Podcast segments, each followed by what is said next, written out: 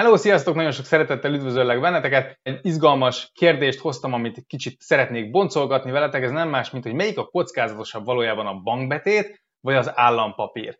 Tartsatok velem! Ugye az utóbbi években megjelentek a lakossági állampapírok Magyarországon, és ezt azt hozták magukkal, hogy igazából egy kicsit kiszorították a bankbetéteket. A versenyből magasabb kamatot kínálnak, rugalmasabbak, kisebb rajtuk az adó, teljesen ingyenesek, és a bankok annyira nem is erőltetik meg mostanában magukat, hogy magas kamatokat kínáljanak, így igazából nagyon sok megtakarítás vándorolt a, a magyar állampapírok felé. Jó, menjünk végig ezeken a kockázatokon, egyáltalán milyen kockázatok merülhetnek föl.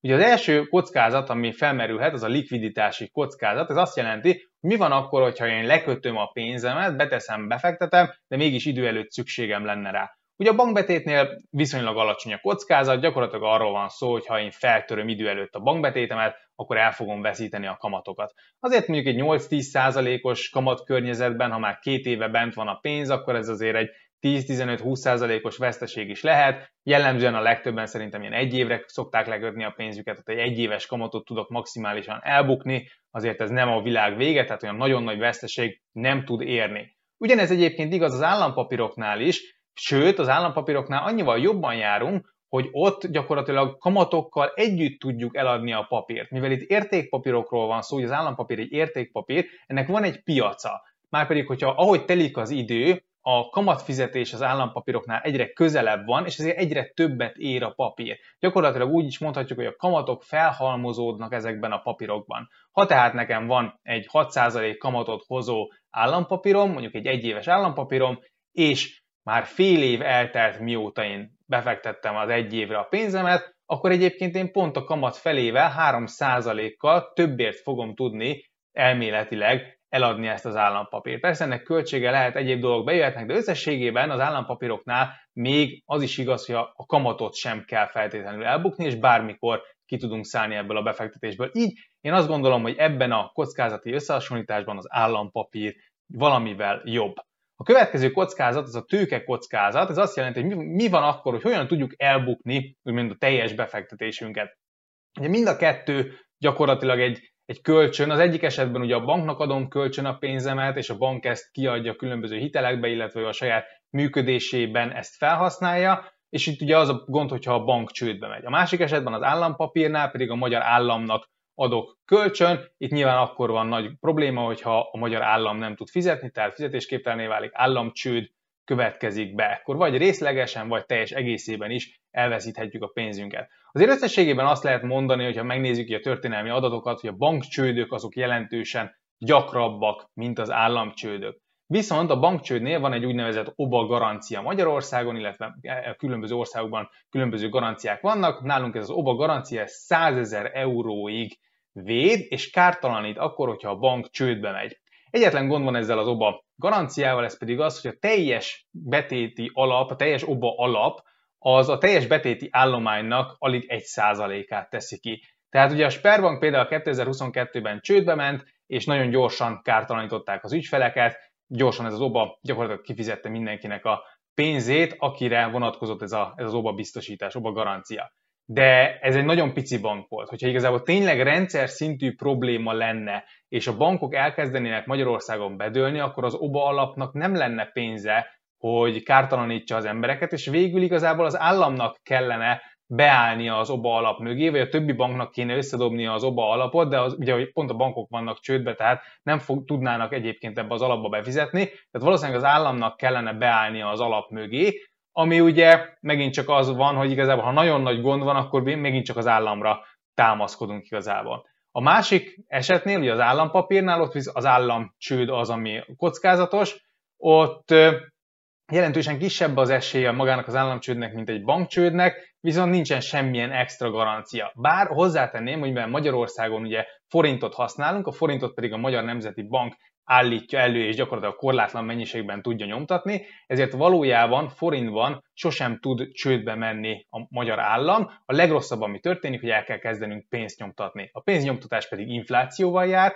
az infláció pedig tudjuk, hogy rontja a pénzünknek az értékét. Viszont ha infláció van, és államcsőd közeli helyzet miatt infla- megnő az infláció, akkor a bankbetétek is elinflálódnak. Tehát egyébként meg, ha államcsőd van, akkor a bankbetét sem fog megvédeni, vagy államcsőd közeli helyzet van, akkor a bankbetétek sem fognak feltétlenül megvédeni. Ugye ez a két dolog azért eléggé összefügg, hiszen mind a kettő, az államcsőd és a bankcsőd is valamilyen óriási gazdasági válság, recesszió közelében kerül a felszínre, és hát látjuk, hogy az oba mögött is végül is az állam kell, hogy belépjen, ha nagyon nagy gond van, illetve az államcsőd esetén is valójában a bankbetétek lehet, hogy jobban elértéktelenednek, ha például infláció követő állampapírba fektettük a pénzünket, akkor az mégiscsak megvéd, a bankbetét viszont nem. Én azt gondolom, hogy itt mind a kettőnek megvan a maga kockázata, ki melyikben bízik, melyiket szereti jobban. Én itt összességében döntetlenre hoztam ki, vagy döntetlenre értékeltem a tőke kockázatot a két eszköznél, ezt mindenki, ezeket nyugodtan az értékeléseket át lehet gondolni, és hozzuk meg magunk. Következő kockázat a kamatkockázat, ez pedig azt jelenti, hogy mi van akkor, hogyha megemelkedik a kamat környezet, tehát mondjuk én lekötöm a pénzemet 5%-os kamaton, és hirtelen a kamatok mondjuk az infláció miatt felugranak 20%-ra. Akkor én beragadtam az 5%-ba, holott már 20%-ot is kaphatnék. Mi történik ekkor? Mit tehetek? Hát, hogyha bankbetétbe tettem a pénzemet, akkor ugye ki tudok szállni belőle, azt mondhatom, hogy jó, 5% az kevés, feltöröm ezt a betétet, és beteszem a 20%-os betétbe. Ekkor ugye az addig összegyűlt kamataimat fogom elveszíteni a betét feltörés miatt.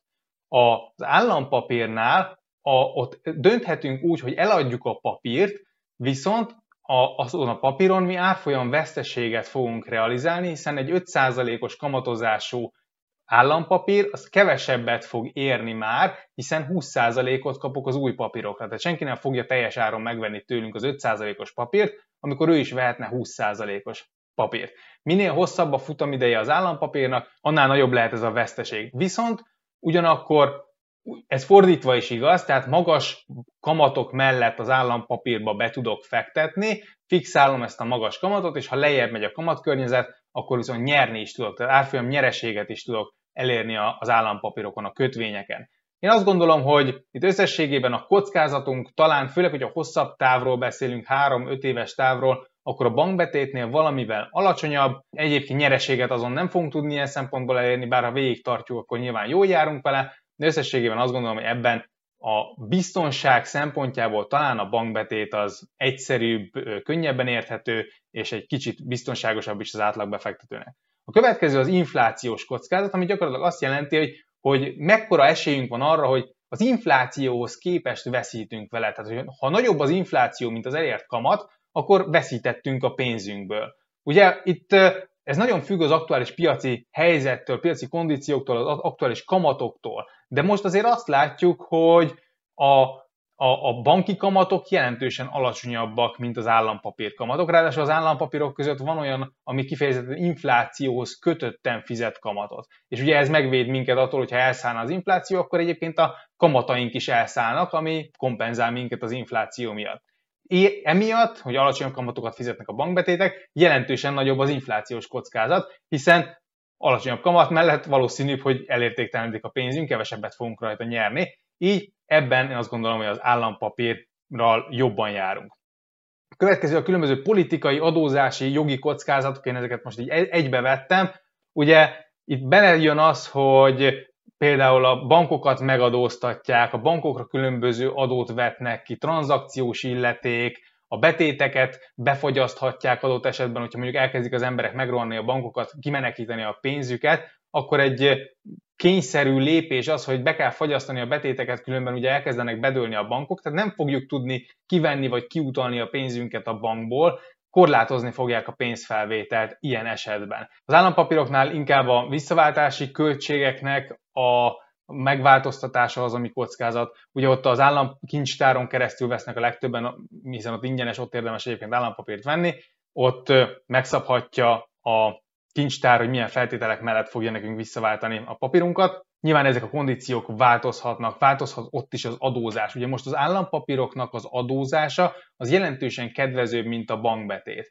Gyakorlatilag, ha találnánk is olyan bankbetétet, ami magasabb kamatot fizet, mint az állampapír, tegyük fel, az állampapír fizet mondjuk az egyéves 8%-ot, és találunk olyan bankbetétet, ami 11%-ot fizet, jelenleg a bankbetéteken 28%-os adó van. És ugye, hogyha 28%-os adót levonjuk ebből a 11%-ból, akkor a nettó kamatunk az 7,92, és mivel az állampapírok jelenleg nem adóznak, nem kell adóznunk a kamat után, ezért nekik 8% a nettó, tehát még ha ilyen kamat különbségünk is lenne a bankbetét és az állampapír között, még akkor is jobban járnánk egyébként az állampapírral. Tehát ilyen szempontból az is lehet egy kockázat, hogy egyébként az állampapírra vetnek ki kamatadót. Ugye azt azért látjuk, hogy az elmúlt időben a kormányzat az igyekszik a, a lakosságot az állampapírok felé terelni, és emiatt elég sok negatív dolog érte így a bankokat, bankbetéteket, kamatadók, stb.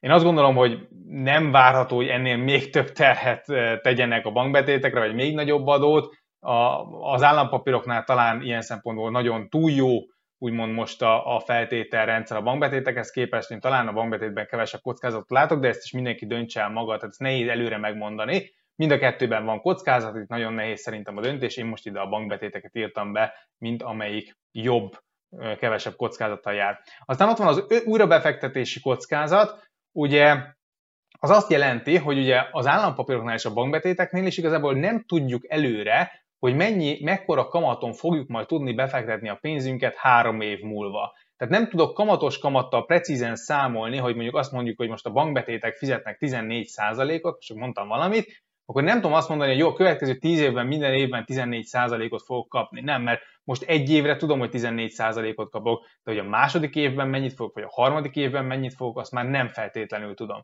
Ugye a bankbetéteknél jellemzően 5 évnél rövidebb távú betétekre tudunk vásárolni, tehát 5 évnél rövidebb távok ezek a betétek, tehát ott 5 évre tudom mondjuk fixálni a kamatot, és azt mondom, hogy 5 évre tudja, hogy 14%-ot fogok kapni, de ennél hosszabb távra viszont nem, és ott lehet egy olyan kockázatom, hogy lecsökkennek a kamatok, és majd a következő pénzeket már nem fogom tudni olyan kamaton befektetni. Vagy az állampapíroknál ugye a kifizetett kamatokat is újra be kéne fektetni, nem biztos, hogy a kapott kamatot ugyanazon a kamaton fogom tudni befektetni, mint az eredeti tőkét, amit betettem. Viszont az állampapíroknál akár 20 vagy akár még több időre is tudom fixálni a kamatokat. Ilyen szempontból, ha most befektetek egy tőkét, akkor azzal könnyebben vagy pontosabban tudok számolni, hogy mondjuk 10-20 éves távon az mekkora hozamot hozhat, hiszen befixálom most a 10%-os kamatot, akkor azt tudja, hogy minden évben fizetni fogja a 10%-os kamatot, tehát az újrabefektetési kockázata én azt gondolom, hogy az állampapírnak kisebb. Jó, összességében, hogyha egy összeszámoljuk, hogy melyikre mennyi pontot adtunk, Nekem az jön ki, hogy az állampapír egy picit jobb, mint a bankbetét. Én egyébként viszonylag sok pénzt tartok magyar állampapírban, és nullát bankbetétben, úgyhogy ez igazából kijön a, a befektetési magatartásomból, és én az állampapír preferálom. Főleg ennek az az oka egyébként, hogy jelentősen magasabb kamatokat lehet elérni, és annyival nem magasabb a kockázata, hogy erre ne ugorjunk rá, vagy ezt ne használjuk ki. Én alapvetően azt gondolom, hogy a bankbetétek és a bankok sem biztonságosabbak egyébként, mint az állam. Bankok gyakrabban mennek csődbe, és hogyha bankoknak van gondja, akkor is az államnak kell jót állni a vég, végső soron, illetve hogyha az államnak van gondja, akkor a bankbetétekben ugyanúgy meg fogjuk szívni. Tehát én azt gondolom, hogy a magasabb kamatok miatt és az infláció követő állampapír miatt egyébként az állampapír jelenleg jobb megoldás, mint a bankbetét. De mindenki döntse el maga, illetve hogyha szeretné a magasabb hozamú befektetésekben is képbe kerülni, és nem csak bankbetétbe és állampapírra fektetni, ami egyébként hosszú távon azért javasolt, akkor gyere el a pénzügyi szabadság alapozó tréningre, ahol 7 konkrét befektetési stratégiát fogok mutatni, amivel hosszú távon jelentősen meg fogod tudni verni valószínűleg az állampapíroknak és a bankbetéteknek a hozamát. Nagyon szépen köszönöm, hogy itt voltál, nagyon sok sikert kívánok neked, hajrá!